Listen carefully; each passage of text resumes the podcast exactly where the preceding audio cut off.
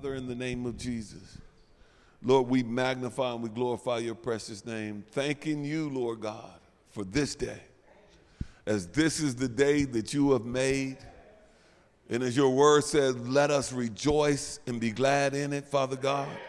And if we have any understanding of that truth, Lord God, then it'll well up on the inside of us, even right now, Lord God, as your word come forth, that we might receive your word, Lord God, for the truth that it is.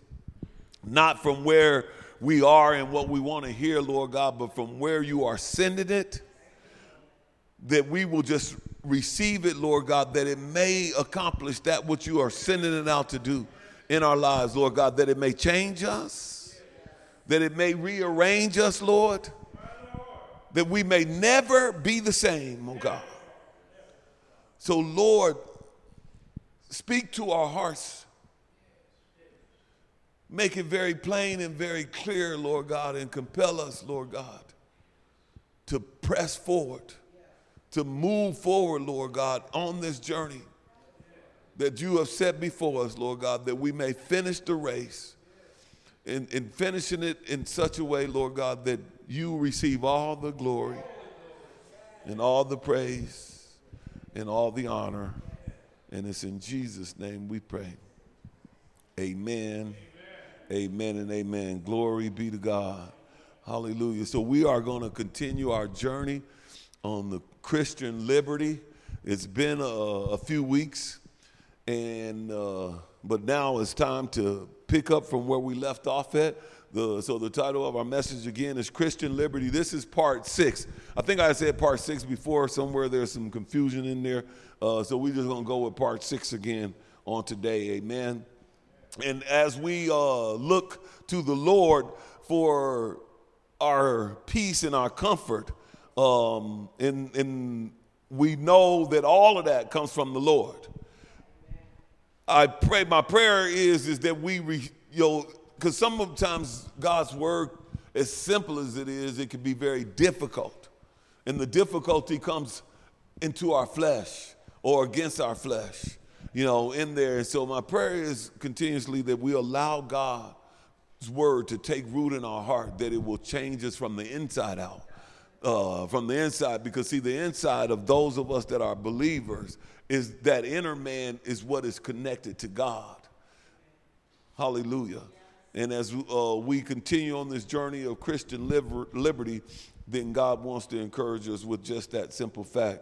So in quick review, before we take off, you can turn your Bibles over to 1 Peter. Let's actually start in Hebrews chapter 10. Hebrews chapter 10. And then also you can mark your Bibles at 1 Peter chapter 2. Hebrews chapter 10 and 1 Peter chapter 2. So as you are getting there and we're marking our Bibles there, this first part of Christian liberty and the journey that we've been on, let me just do a quick review in light of the fact that it has been some weeks. What we've come to understand in this is that we are twofold in there. We are natural and spirit. That we are twofold, and the twofolds are the natural man and the spiritual man. Glory be to God. And so on this first half of this of Christian liberty, God has been ministering to us about that which is the spiritual man first, which is also known as the inner man. So he's been dealing with our inner man first and foremost. And the points that he's made was three major ones as he deals with us, the spiritual man part of us. Well, let me just slow down real quick for a moment. Understand that us being twofold, because some of us, and actually all of us, if we don't understand the dilemma that is at work in us, then it can make it very difficult. But understand this, that man created by God is twofold in nature. He is the natural man, which is that which we experience on the outside. Just think of it like that, is also known as the fleshly man, the bodily man, the outward man. And then we also are the spiritual man, and that spiritual man is also referred to as the inner man. And those of us that have been born again, it's the new man. Come on, somebody in there. And so God has been dealing with us on our inner man. And the key to the inner man, because see, the inner man is also known as the soul. That's the man that is connected to God in there. And we need to understand the difference, because some of us have experienced some things where it goes like this, and even the Word of God talks about it, how at times that we know that the flesh lusts against the spirit, that we are torn between the two, that our flesh, come on somebody, lusts against our spirit. So that which I would do, I find myself doing the opposite of that. Paul talked about it in there. See, because his inner man in his soul that was connected to God and believed in God and wanted to be led by God was wanting to go one way, but yet the fleshly man, that which he could see with his eyes, that which was born out of the lust, was drawing him and tearing at him at the same time. So therefore, it leaves us at a place, and it's proper for us to understand the truth of God's word, that we have a nature that wars against another nature. We have the nature of the outward flesh that is warring against the spirit of God, your soul that wants to please God. And see, and these are contrary to one another, is what the Bible says. So having that understanding, God wants to start in us understanding Christian liberty. And Christian liberty, let me just revisit that just for a second. See, Christian liberty, what God is speaking to us on, is that liberty that you and I that have. And not only have, but we are called to walk in as we have submitted our lives or given our life or put our trust in the Lord and accepted Jesus as Lord and Savior. So if you have accepted Christ Jesus as your Lord and Savior, then you have an obligation to run this race and finish your course with the understanding of Christian liberty, meaning that you are free. And while we are free, because we talked about this in part one, and because we have been set free by the blood of the Lamb, Jesus Christ himself, in there, that while we are the freest of all men, yet we are servants to every man. See, we free enough that we can actually serve. See, a man that wants to be free or think he's free or free in pride, he ain't gonna serve nobody because he ain't free enough. But whom the Son has set free is free indeed, and we are free enough that while we are free from all men, that we made ourselves subject to all men for the grace of God and for the glory of the kingdom of God. See, because we know that by serving man according to God's will, that's how God is going to be glorified. That's why he says to us, and he gave us the greatest commandment, to love one another as he has loved us.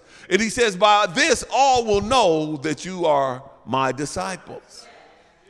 See, so while Christian liberty and what Christ has done for us sets us free to the point where we are free from all men, the love of God that's in us compels us to be willing to serve every man. Free from all, but willing to serve everyone. That's a beautiful thing, my friend.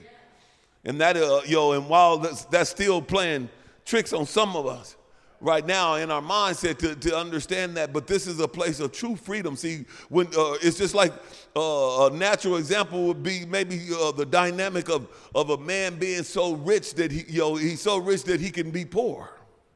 See, he knows that he has so much money that he don't have to live. He can live, on the street. He can live just as the poorest, because he ain't worried about being poor. Somebody missed that. And see, when you totally free, you ain't worried about being a captive. See, when you totally free, you ain't worried about going into to serve or going into the jail cell because you know that the jail can't hold you because I'm free. So I don't have no fear of walking in the jail cell. Come on, somebody. And God has done this for us. And so there's three things, about the inner man and the soul of man as is connected to God is connected to God one way and one way only, and that's through faith.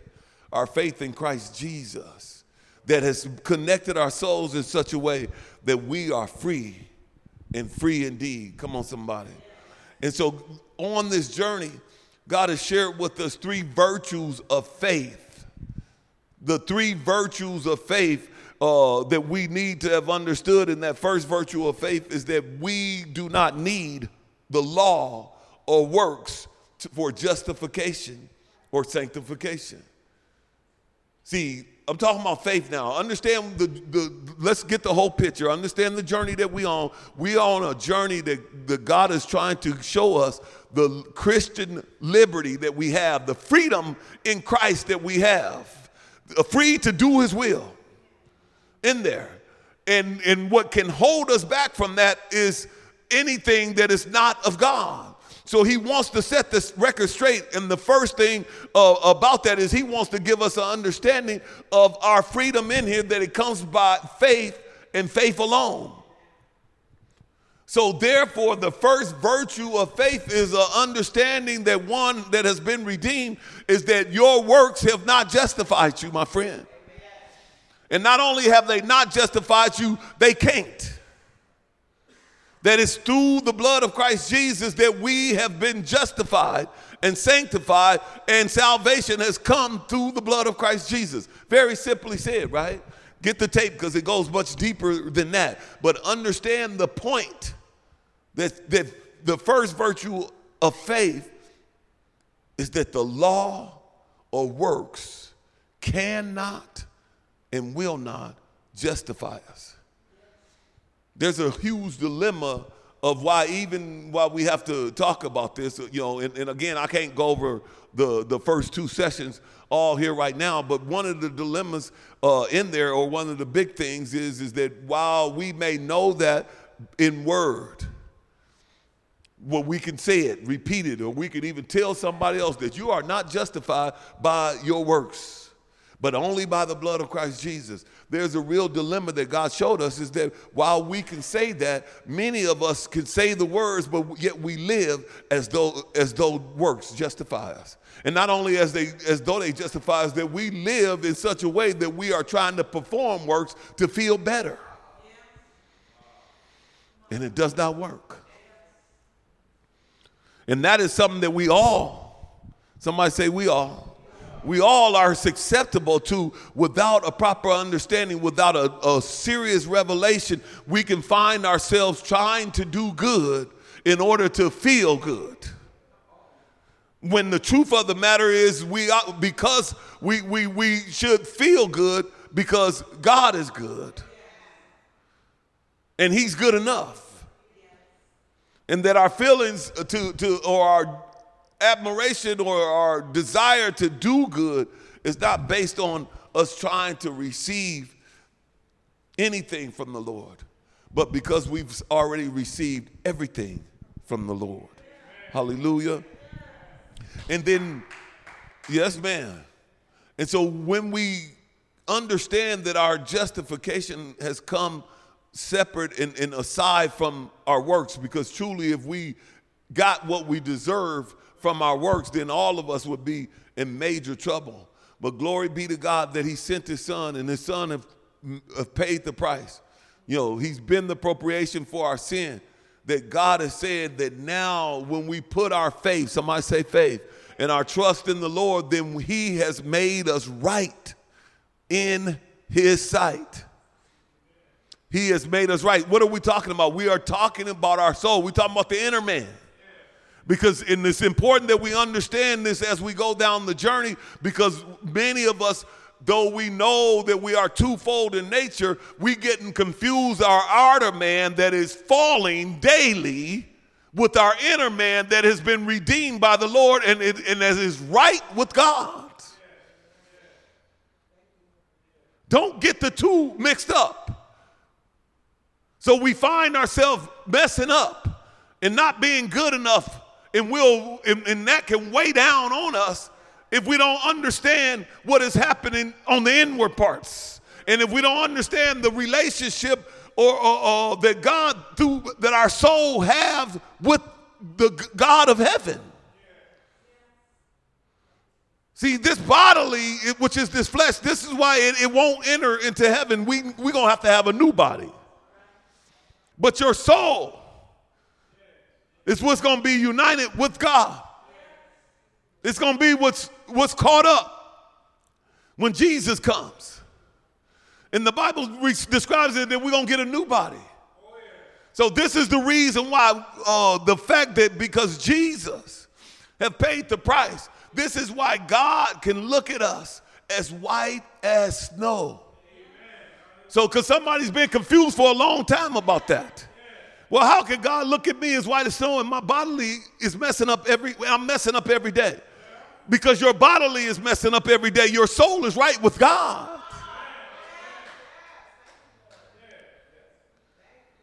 Are we getting that? This is huge that we understand this, because in moving forward, when we understand that truly that Jesus Christ and the price that he paid and us putting our faith in him, that our faith is the conduit that gives us, that makes us right with God, apart from our works, apart from the law. And when Jesus makes us right with God, then ain't nothing can change that. And where we've been getting confused at is that Jesus then made us right with God, and then our bodily man comes behind it and falls down, and we think that our bodily man can overtake what Jesus has done.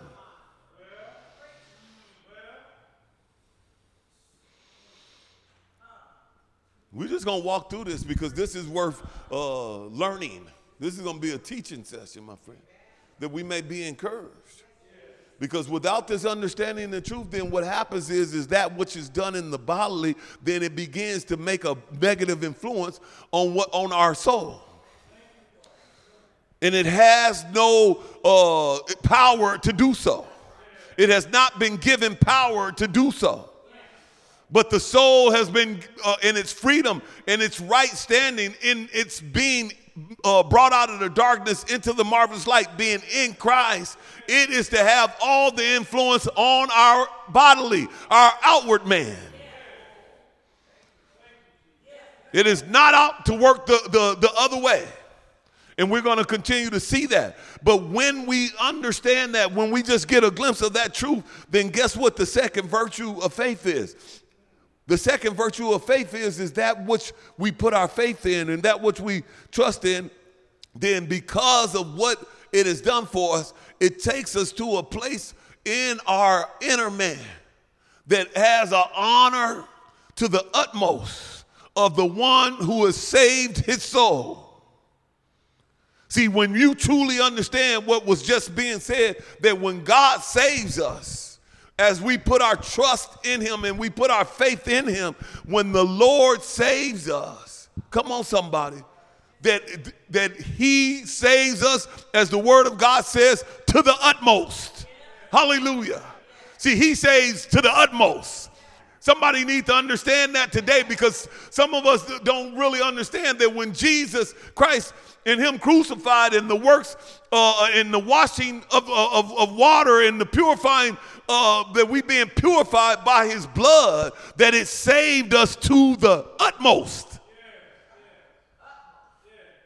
See, that means ultimately. See, then now with that understanding, and we know that if we understand that that is what's happened with our soul, then our outward man can no longer lie to us. And when we understand that God has done this through his son, then we understand the greatest gift that has ever been given to us and how powerful that gift is. See, come on, look, we got to get out of ourselves right now. Because some of us is trying to comprehend this in the natural, and it's impossible, my friend.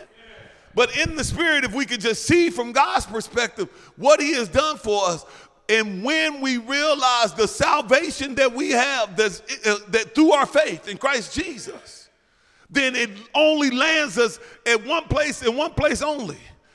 And that is the second virtue of faith, that in our hearts we have an honor for God like none other.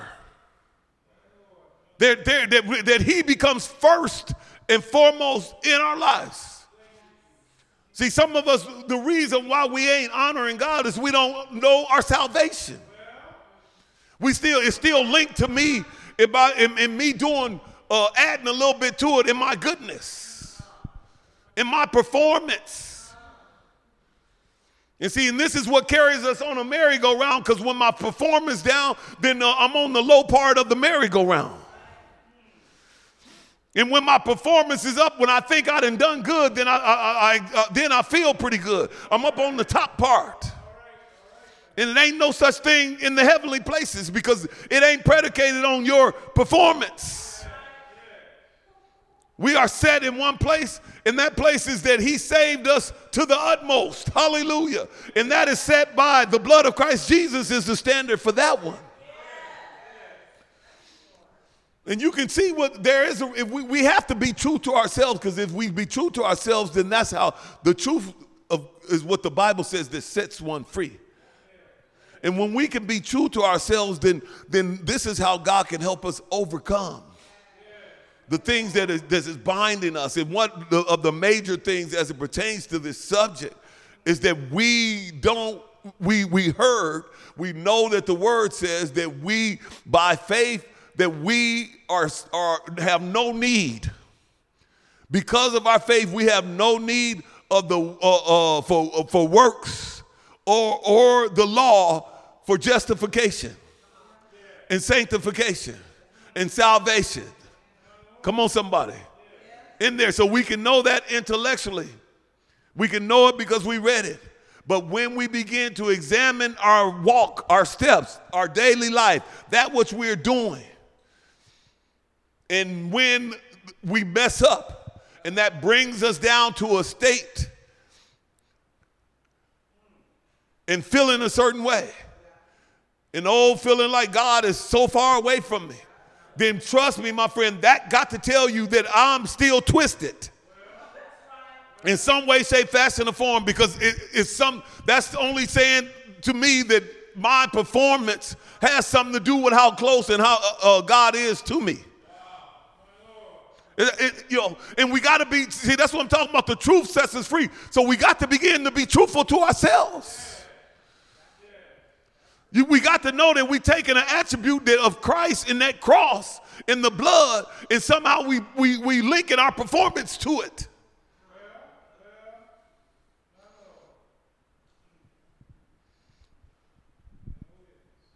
So that we have to be freed from.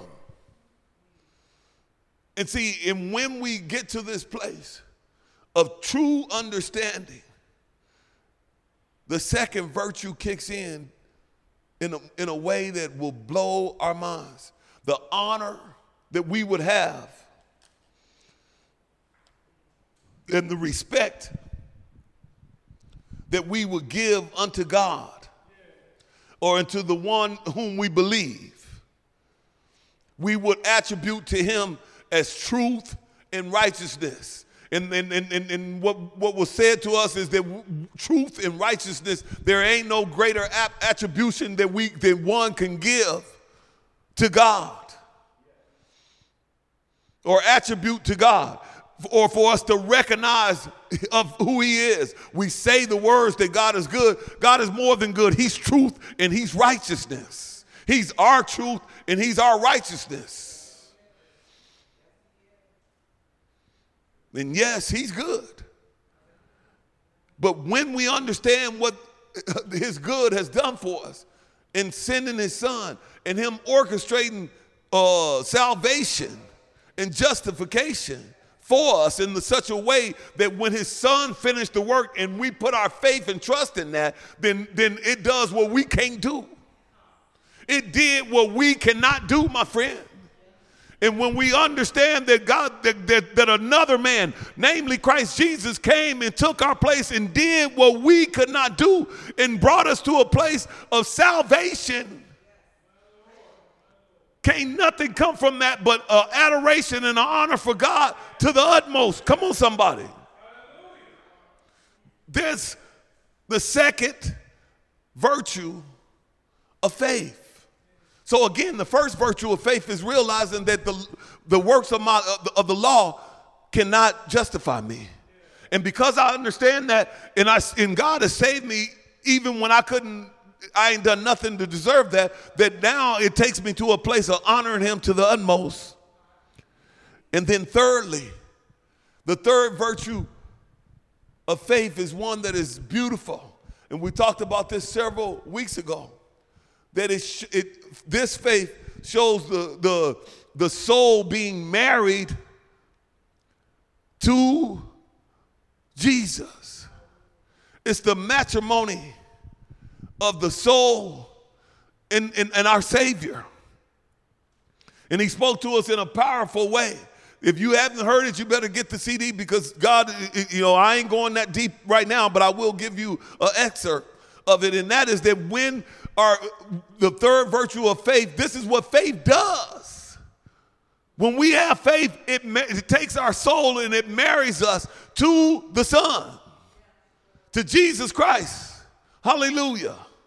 In there, and this is what God has showed us, that the natural picture that he gave from the very beginning when he created man of marriage, of a husband and a wife becoming one flesh. Glory be to God. That the book of Ephesians speaks of the same thing, and he ministered to us from that place that it was only a picture of what the Jesus and the church, the groom and the bride of Christ, that would come and they would be one and have all things in common.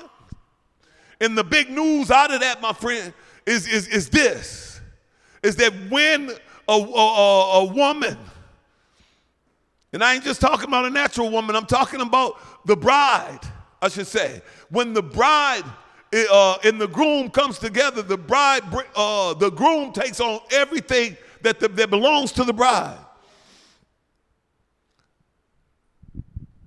And when Christ and our soul was united, our soul is full of death. Our soul is full of condemnation. I'm talking about our soul was. What we bring to the table is death, condemnation, and sin. Somebody say sin. Is what you brought to the table. Death and condemnation is what we brought to the table, my friend, as the bride of Christ. But guess what he brought to the table? See, because when the marriage takes place, both parties bring to the table what they have to offer, and they both take on what one another's condition, and they become one. So what Christ brought to the table was not sin, but it was life.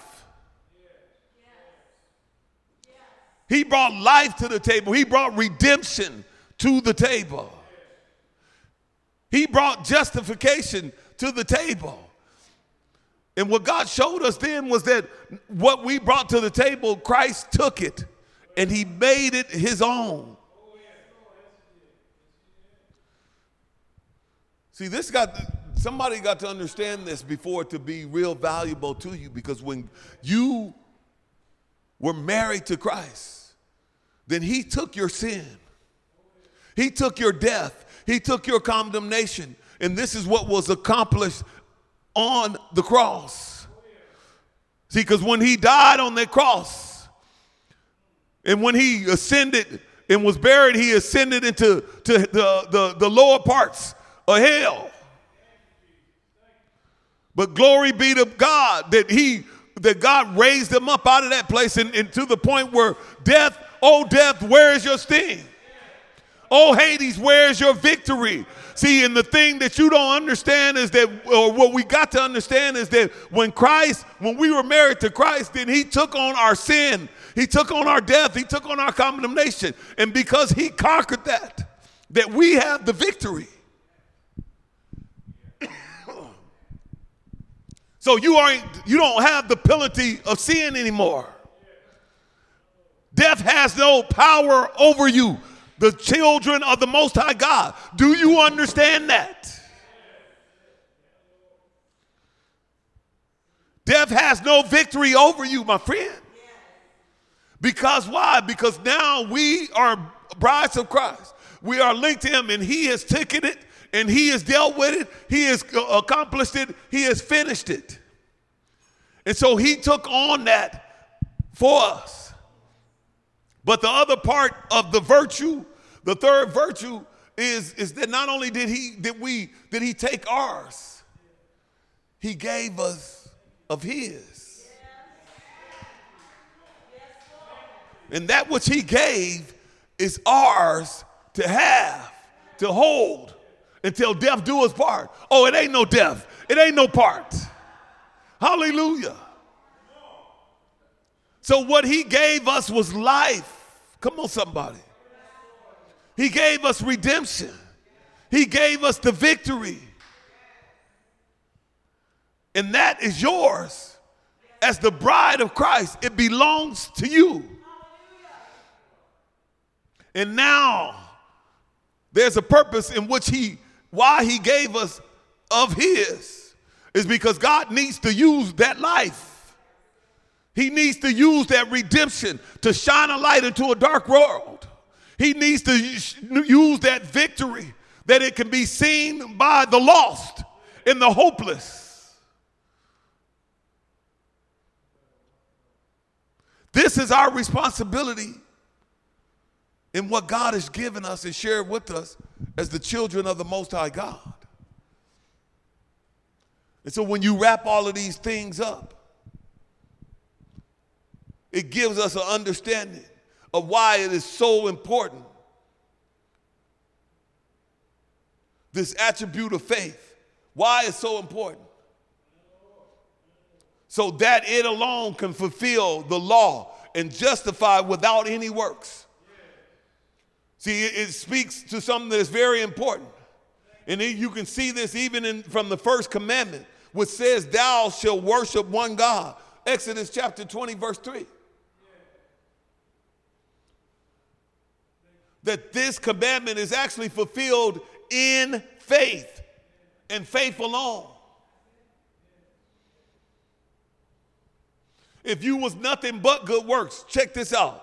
From the sole of your feet to the crown of your head, you would not be worshiping God.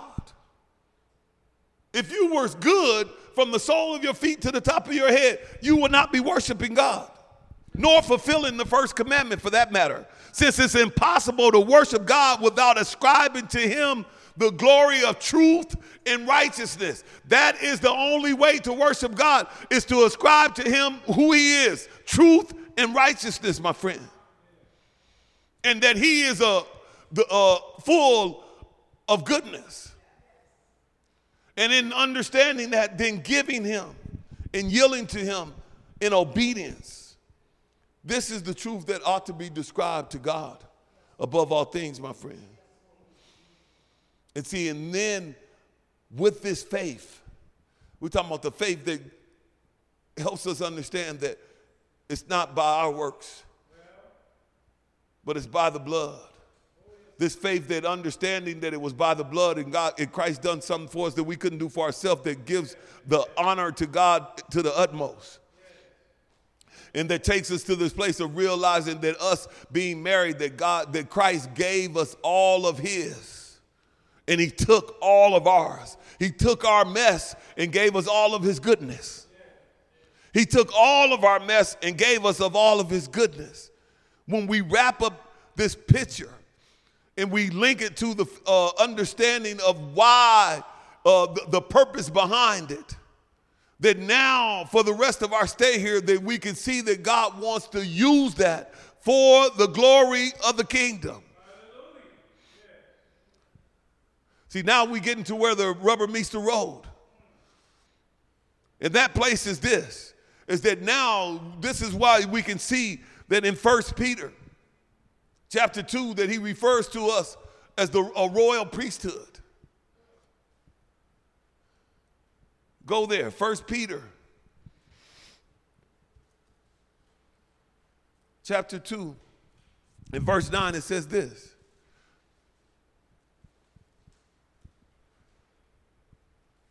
But you are a chosen generation.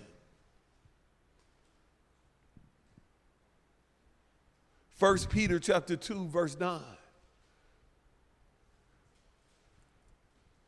But you are a chosen generation, a royal priesthood, a holy nation, his own special people, that you may proclaim the praise of him who called you out of darkness into the marvelous light, who were once not a people, but are now the people of God, who had not obtained mercy, but now have obtained mercy, my friend. He's talking to you and me.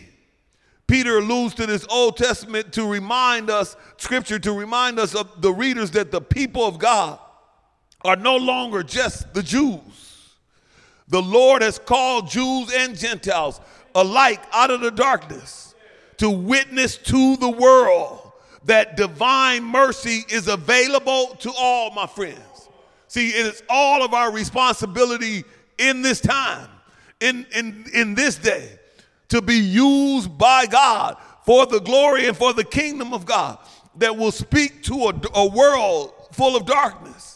And proclaim to them of the divine mercy that's available to each and every one. So now it's speaking directly to you and me, to the purpose of the rest of our stay here. There, if you read the next verse, it says, so then, beloved, I beg you as sojourners and pilgrims, sustained from fleshly lust, which wars against your soul. Oh, this is what we was talking about. The flesh, that outward man, warring against your soul, that inward man. And when it does that, if you let it control you, it'll have your conduct, but instead having your conduct honorable, this is verse 12, amongst the Gentiles, that when they speak against you as evildoers, they may by your good works, which they observe, glorify God in the day of visitation. And see, this the works, the good works that they are observing is not works that you doing to get God or to deserve him. It's the ones that you are doing because you have God. This is what manifests itself in the outward man, and that's the second half. When we begin to focus on the outward man, then we're going to see what faith, true faith, working on the inside. Well, how it manifests itself on the outside, my friend.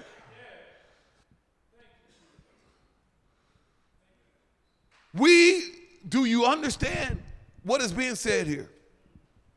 That we are a royal priesthood. And see, and some of you have heard this preached many times before in the sense of that we are kings and priests. Guess what?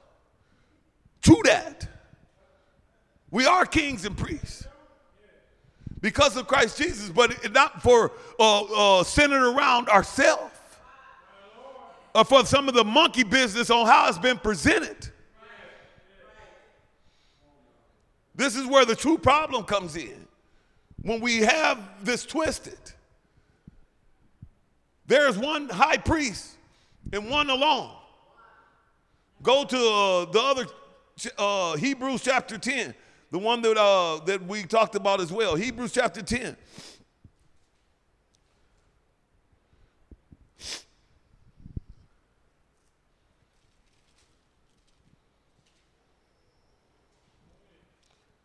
And throughout the book of Hebrews in chapter 8, 9, and 10, it speaks continuously. You get a chance to read this. Matter of fact, let's just back up to 9. We'll skip around here just a little bit. In Hebrews chapter 9, verse 11, it says, but Christ came as high priest of all good things to come, with the greater and more perfect tabernacle not made by hands, that is not of this creation, not with the blood of goats and calves, but with the blood, with his own blood, he entered in the most holy place once for all, having obtained eternal redemption. Come on, somebody.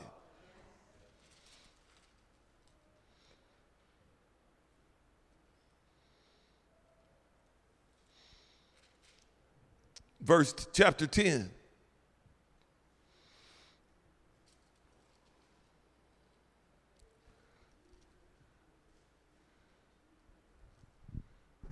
Look at verse 5 first. Therefore, when he, Christ, came into the world, he said, sacrifice and offering you do not desire, but a body you have prepared for me. In burnt offerings and sacrifice for sin, you have no pleasure. Then I said, behold, I have come in the volume of the book. It is written of me to do the will of God. See, Christ knew when he came for one reason and one reason only, to do the will of God, making him the high priest. Turn over to verse 19 in chapter 10. It says, to us, therefore, brethren, having boldness to enter the holiest by the blood of Christ Jesus, by a new and living way, which he consecrated for us through the veil, that is his flesh, and having a high priest, that's Jesus, over the house of God. Let us, somebody say, let us draw near with a true heart in full assurance of what? Of our faith, my friends. Because it's our faith that has put our souls married to Christ, that he took all of our sin and our death and our condemnation upon himself, and he conquered that. And then not only did he take that, he put in place, he imparted to us life. Come on, somebody. Redemption and the will of God to be done in our lives, my friend. Making us a part of the priesthood. Not the high priest, but we are a royal, we are a chosen generation. We are of a royal priesthood, my friends. And do you understand? This. Understand this. That his priesthood does not consist in outward display of vestments and gestures, as did the human priesthood of Aaron and the people of God back then, and even the people of God this day. But in spiritual things, see, the priesthood came in spiritual things, wherein in his invisible office, he, Christ, intercedes for us with God in heaven. See, in the places that we can't see. And there often offer himself and perform all the duties of a priest. This is what Jesus is doing for us even today. And see, as Paul describes him in the Hebrews, or to the Hebrews, and this is what we was talking about, under the figure of Melchizedek. See, because if you read through chapters 8, 9, and 10, then you'll understand that the priesthood of Melchizedek was just a picture of what was to come when the true priest would come. The most high priest will in there, that in that sacrifice, glory be to God. It didn't require the priest to enter into the most holy of holies once a year and offer a sacrifice for his own sin and then a blood sacrifice for the sins of the people. But the Bible says here that that Christ came and he entered and he offered the sacrifice of his own blood once and for all. Glory be to God. And the Bible describes it, then he sat down at the right hand of the Father, not to offer another sacrifice. Because God, that's what we just read, see, because he did not desire the sacrifice of bulls and goats. But God desires the true sacrifice, the one that will satisfy, that would truly satisfy him for sin, the sin of mankind. And that has been accomplished in Christ Jesus. And this is what makes him the high priest. But as members of his family, then we are of the royal priesthood.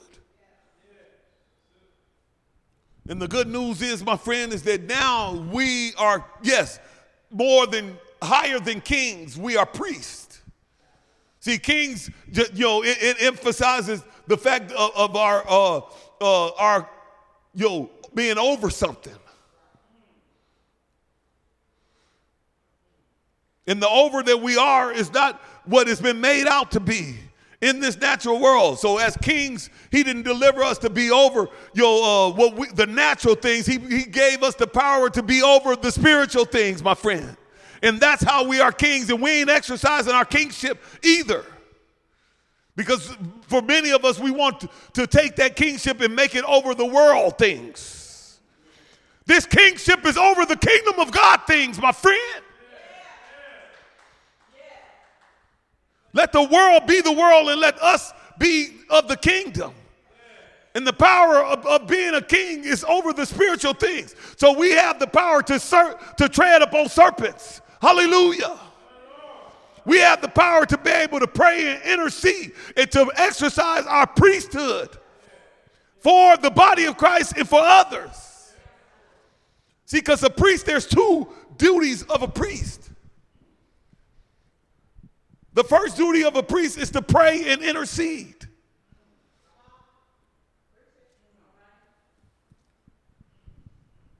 And we, just as Christ is praying and interceding in the heavenlies, in this invisible place, as Romans chapter 8 describes it, that he makes intercessions on our behalf with words that we can't even understand. That is our responsibility. I'm talking about I'll get to that. But it's our responsibility. It's your responsibility as a priest to pray and intercede. And the second duty of a priest is to teach.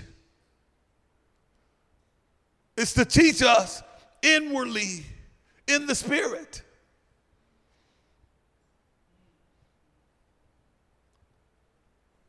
So we ain't talking about the priest that you go to and sit and do confession with. And see, and this is where the good news is. Because through the birthright that we have as being of the firstborn,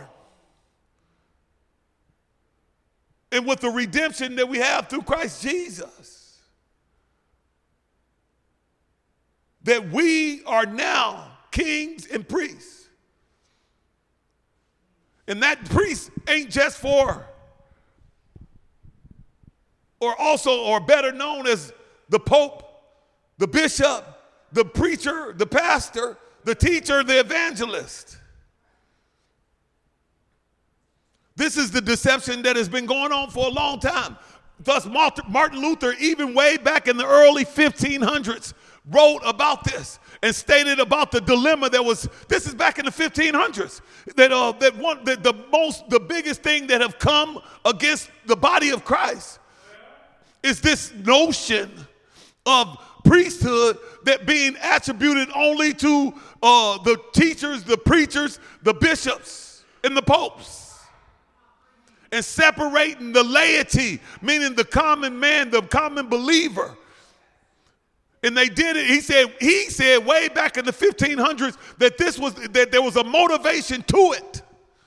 And we see that here over 500 years later, this still manifested in the body of Christ. It was sent by the enemy to separate and to divide and to steal us from doing the duty that God has left us here from, my friend. It is insane that over 500 years, the same thing has been happening and it's still manifested in the church.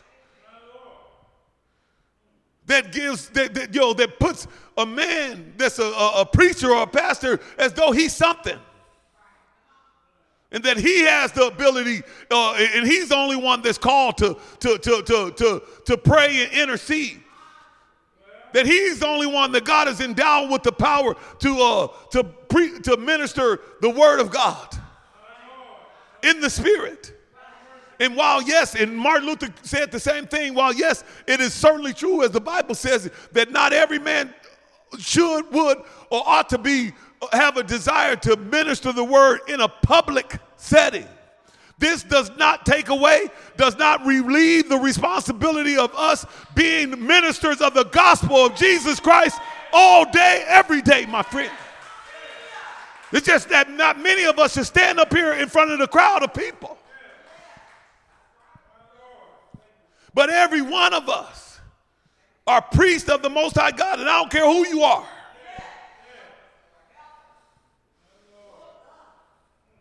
It doesn't matter who you are. If you are a child of God, oh, well, I'm real shy. God, there ain't no shyness in the kingdom, my friend.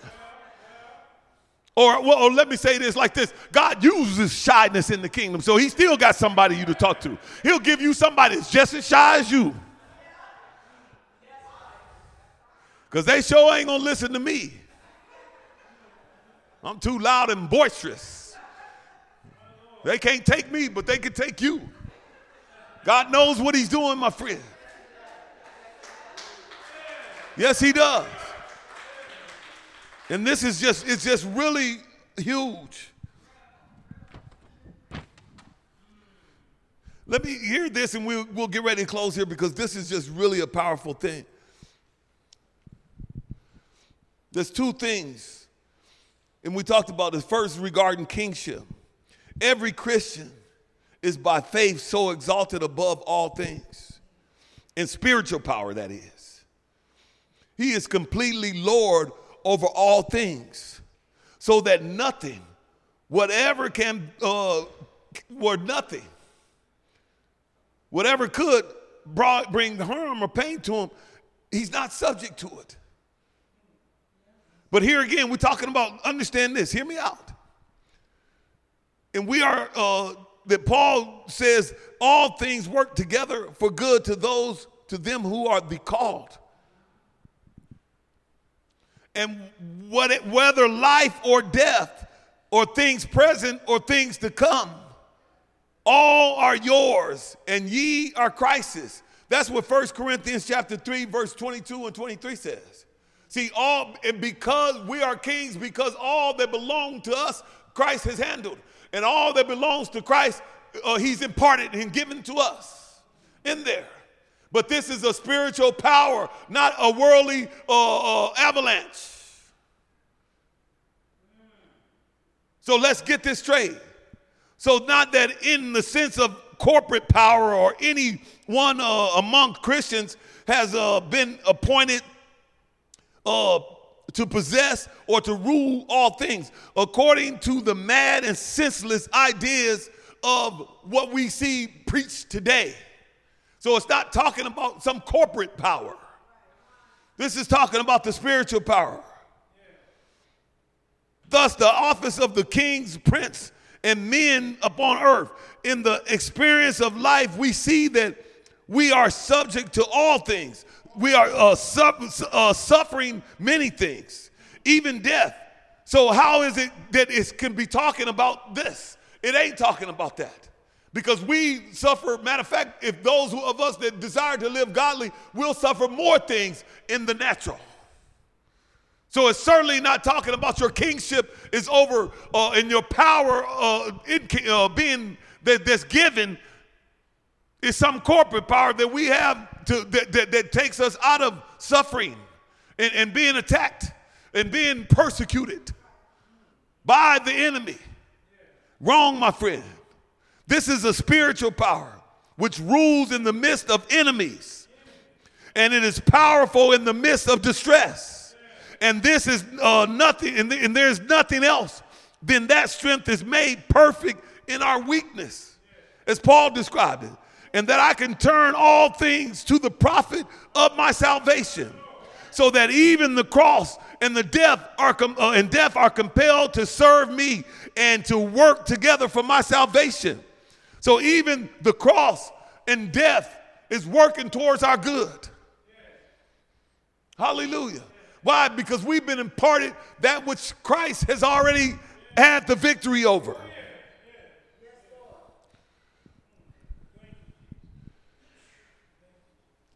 This is a lofty dignity, my friend, that we're talking about. A true and mighty dominion. A spiritual empower in which there is nothing so good, nothing even so bad, as to not work together for our good. See, this is a spiritual understanding, and it's a spiritual declaration that when we see even the enemy coming against us, then we know, come on somebody, somebody say no, that we know that even that God is going to use it towards our good, my friend. Instead of us being, see, this is the power that you have. It's the power, spiritual power, to be able to see that, call that which is a lie, call that lie what it is. But see how that lie that was told against you, how even that God can work it in your favor. See, it takes spiritual power to do that. See, because the natural or the human power, when you lie on me, I'm gonna get somebody to handle that. See, I got power enough to call some boys down to handle you lying on me. You steal from me. I got somebody I can call on. See, that's the world's power, but the spiritual power is that when you steal from me, that I can pray for you.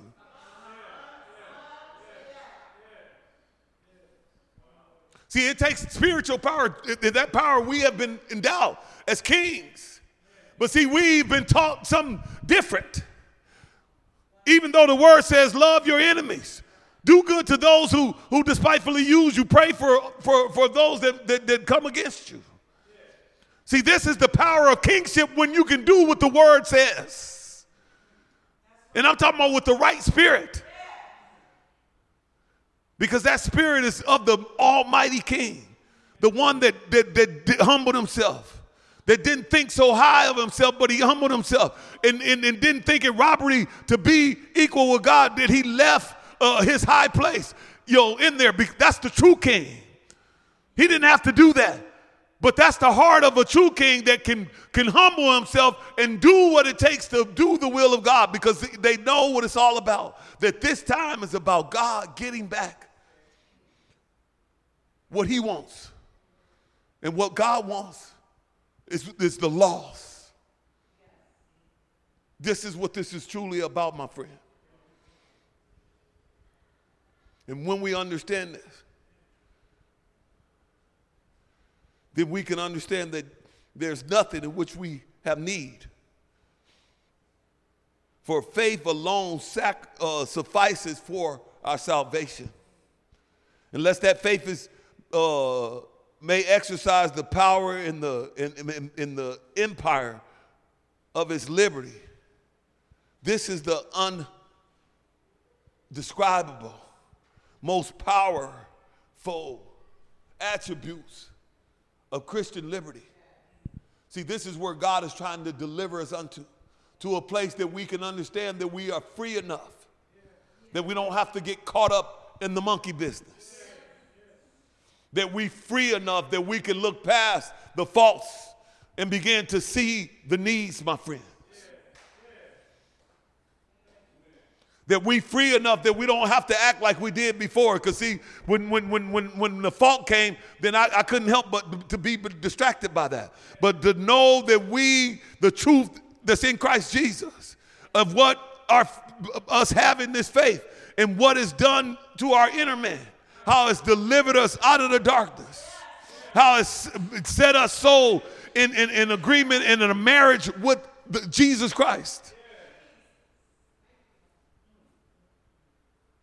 And I just have to be very frank right now, because some of us, the days that we have yet in front of us is nowhere close to the days that has already been past us, my friend. So hear what I'm saying, that many of us, the days that we have before us is short compared to the days that we already live past. And it's high time. I'm talking about from a real manner my friend, that we begin to see the rest of our days from God's perspective, my friends. Because in that, it'll allow us to let go of us. That God's will can be done just as Jesus said he came here for. Because otherwise, we're going to be in for a rude awakening when we get to the judgment seat of Christ. Because that's when we're going to know the truth. And know not that your soul is going to be going to hell, because if you believe in Jesus, then thank God, God set it up the way he did, because otherwise we probably all would be going to hell. But because the way he set it up, and that my faith and my trust from the bottom of my heart, believe that Jesus Christ is the Son of God. That is what saved me. Then God does the saving. And again, memory, and thank God it ain't dependent on my works. Because just as well he saved me, if it was dependent on my works, I'd give it right back to him.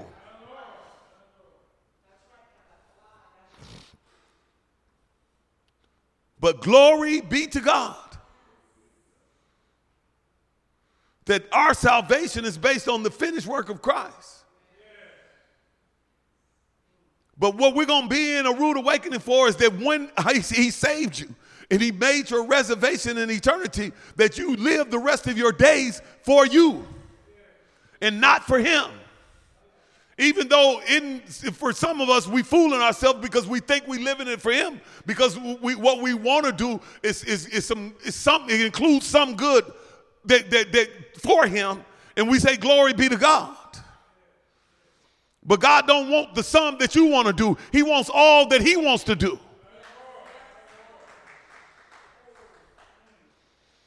He don't need the sum. We ought to be the one, if we understand what didn't happen, we ought to be the one that will accept his sum. Yeah. But we want to give him our sum and think that he's supposed to be satisfied with it. Man, we got it twisted, my friend, and you're going to know it. Yeah. You're going to know it. But we have the opportunity to know that now and to surrender that now. And again, for some of us, we done lived all of our lives for ourselves according to the word of God. I ain't talking about according to what you think. Forty-year-old Christian. You know, I've been in the church for 40 years, so I've been living for the Lord. No, you ain't been living for the Lord. You've been a Christian for 40 years, but you've been living for yourself. There's a difference. And it's high time for us to recognize that, my friend. That's all. Because as we finish this race, you know, the race is about finishing. And it's about how we finish. See, we measuring God's race on a natural perspective. And for most of, you know, in the natural, then they, you know, when we look at races, we look at how people start, what they did in the second leg, what they did over here, you know, and all of this different stuff to determine, you know, their finish. I get that. But this ain't no natural thing. This is a spiritual thing, my friend, and the race is about the finish. And that's the good news, because each and every one of us, as God has spoken the truth, you have the opportunity to finish. Regardless of the 40 years that you live for yourself, being a believer, now you can spend the next 20 years, 30 years, or whatever you have left in there, not only being a believer, but for him, living for him now. Yeah.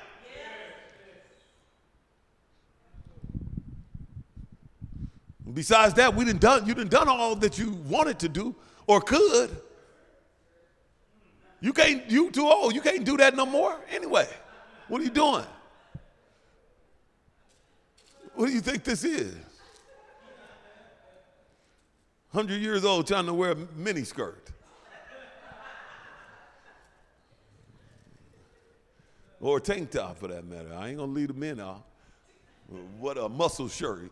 You're 100 years old. Man, leave that alone. It's time to live for the Lord and give him our best and not our least. And not our least. So as we get ready to close here, because Minister Leslie was talking about this in our circle this morning, God put it on our heart. And it's something that we all need to think about. is that as children of the Most High God, he's given us his best from the very beginning. That's why we still have salvation, because if it was based on you or me, then we wouldn't. And he is faithful to keep that, is what 1 Peter says right before we read. At the end of chapter 1, at the beginning of chapter 1, he says that he is the one that makes our reservation when we put our faith in him. And he's the one that keeps our reservation for all eternity. In there. He seals it for the day of redemption. And then he keeps it for all eternity. And so as the Lord spoke to our heart, he's given us his best from the beginning. And why is it that for many of us as believers, we still want God's best, but we ain't willing to give him nothing but the least? Time-wise, financially, the whole 9 yards. We need God, like I'll use the example she used that God showed her that, we get behind, or in trouble on our rent. We coming to God and we ain't got no problem. Lord, I need $1,400. And I need it now. And he delivers. But when it's time for us to give, then we giving him $2, $5. Or so when he needs something from us, then we ain't got no problem going to him asking him for $1,400. But when it's time to give, we give him $5. We asking him, to provide for us, all of these things, and when it comes to our time, we won't give him nothing but the least of it. It's insane, and what makes it insane is because if you look at your relationship with the person you sit next to, every time you hit them up, you hitting them up for $1,400, and then when they need something, the best you can do is $2. You ain't gonna be in that relationship long because they ain't gonna. I get it. Every time you need 14, but anytime that they need anything, the best, man, I wish I could do it, but the best I got 5 on it. How long is it going to be before you found out? It seems it's crazy when you think of it like that. But the truth of the matter, that's what we're doing to God every day.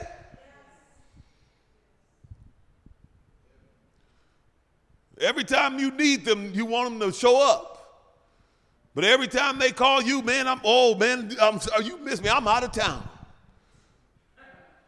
Every time. But every time that phone rings for you, then you desperate. Oh, you got to, with a plea that's so desperate that will move a mountain.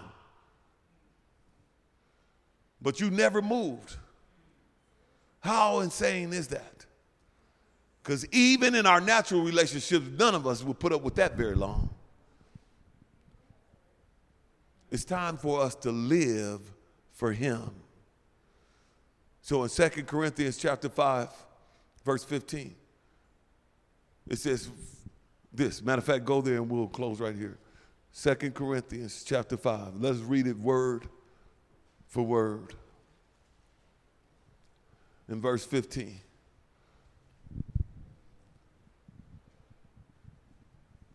Second Corinthians chapter 5, verse 15, and it says, and he died for all. And he died for all. He's talking about Jesus. That those who live should no longer live for themselves, but for him who died for them and rose again. He died for all. That those who live, and the ones he's talking about, that those who live, he's talking about the ones that Jesus married their soul and gave life. Remember, he took death, but he gave us life as his bride to have and to hold. That's the ones who live here. He's talking, so he died for all, that those who live, those that he have given life,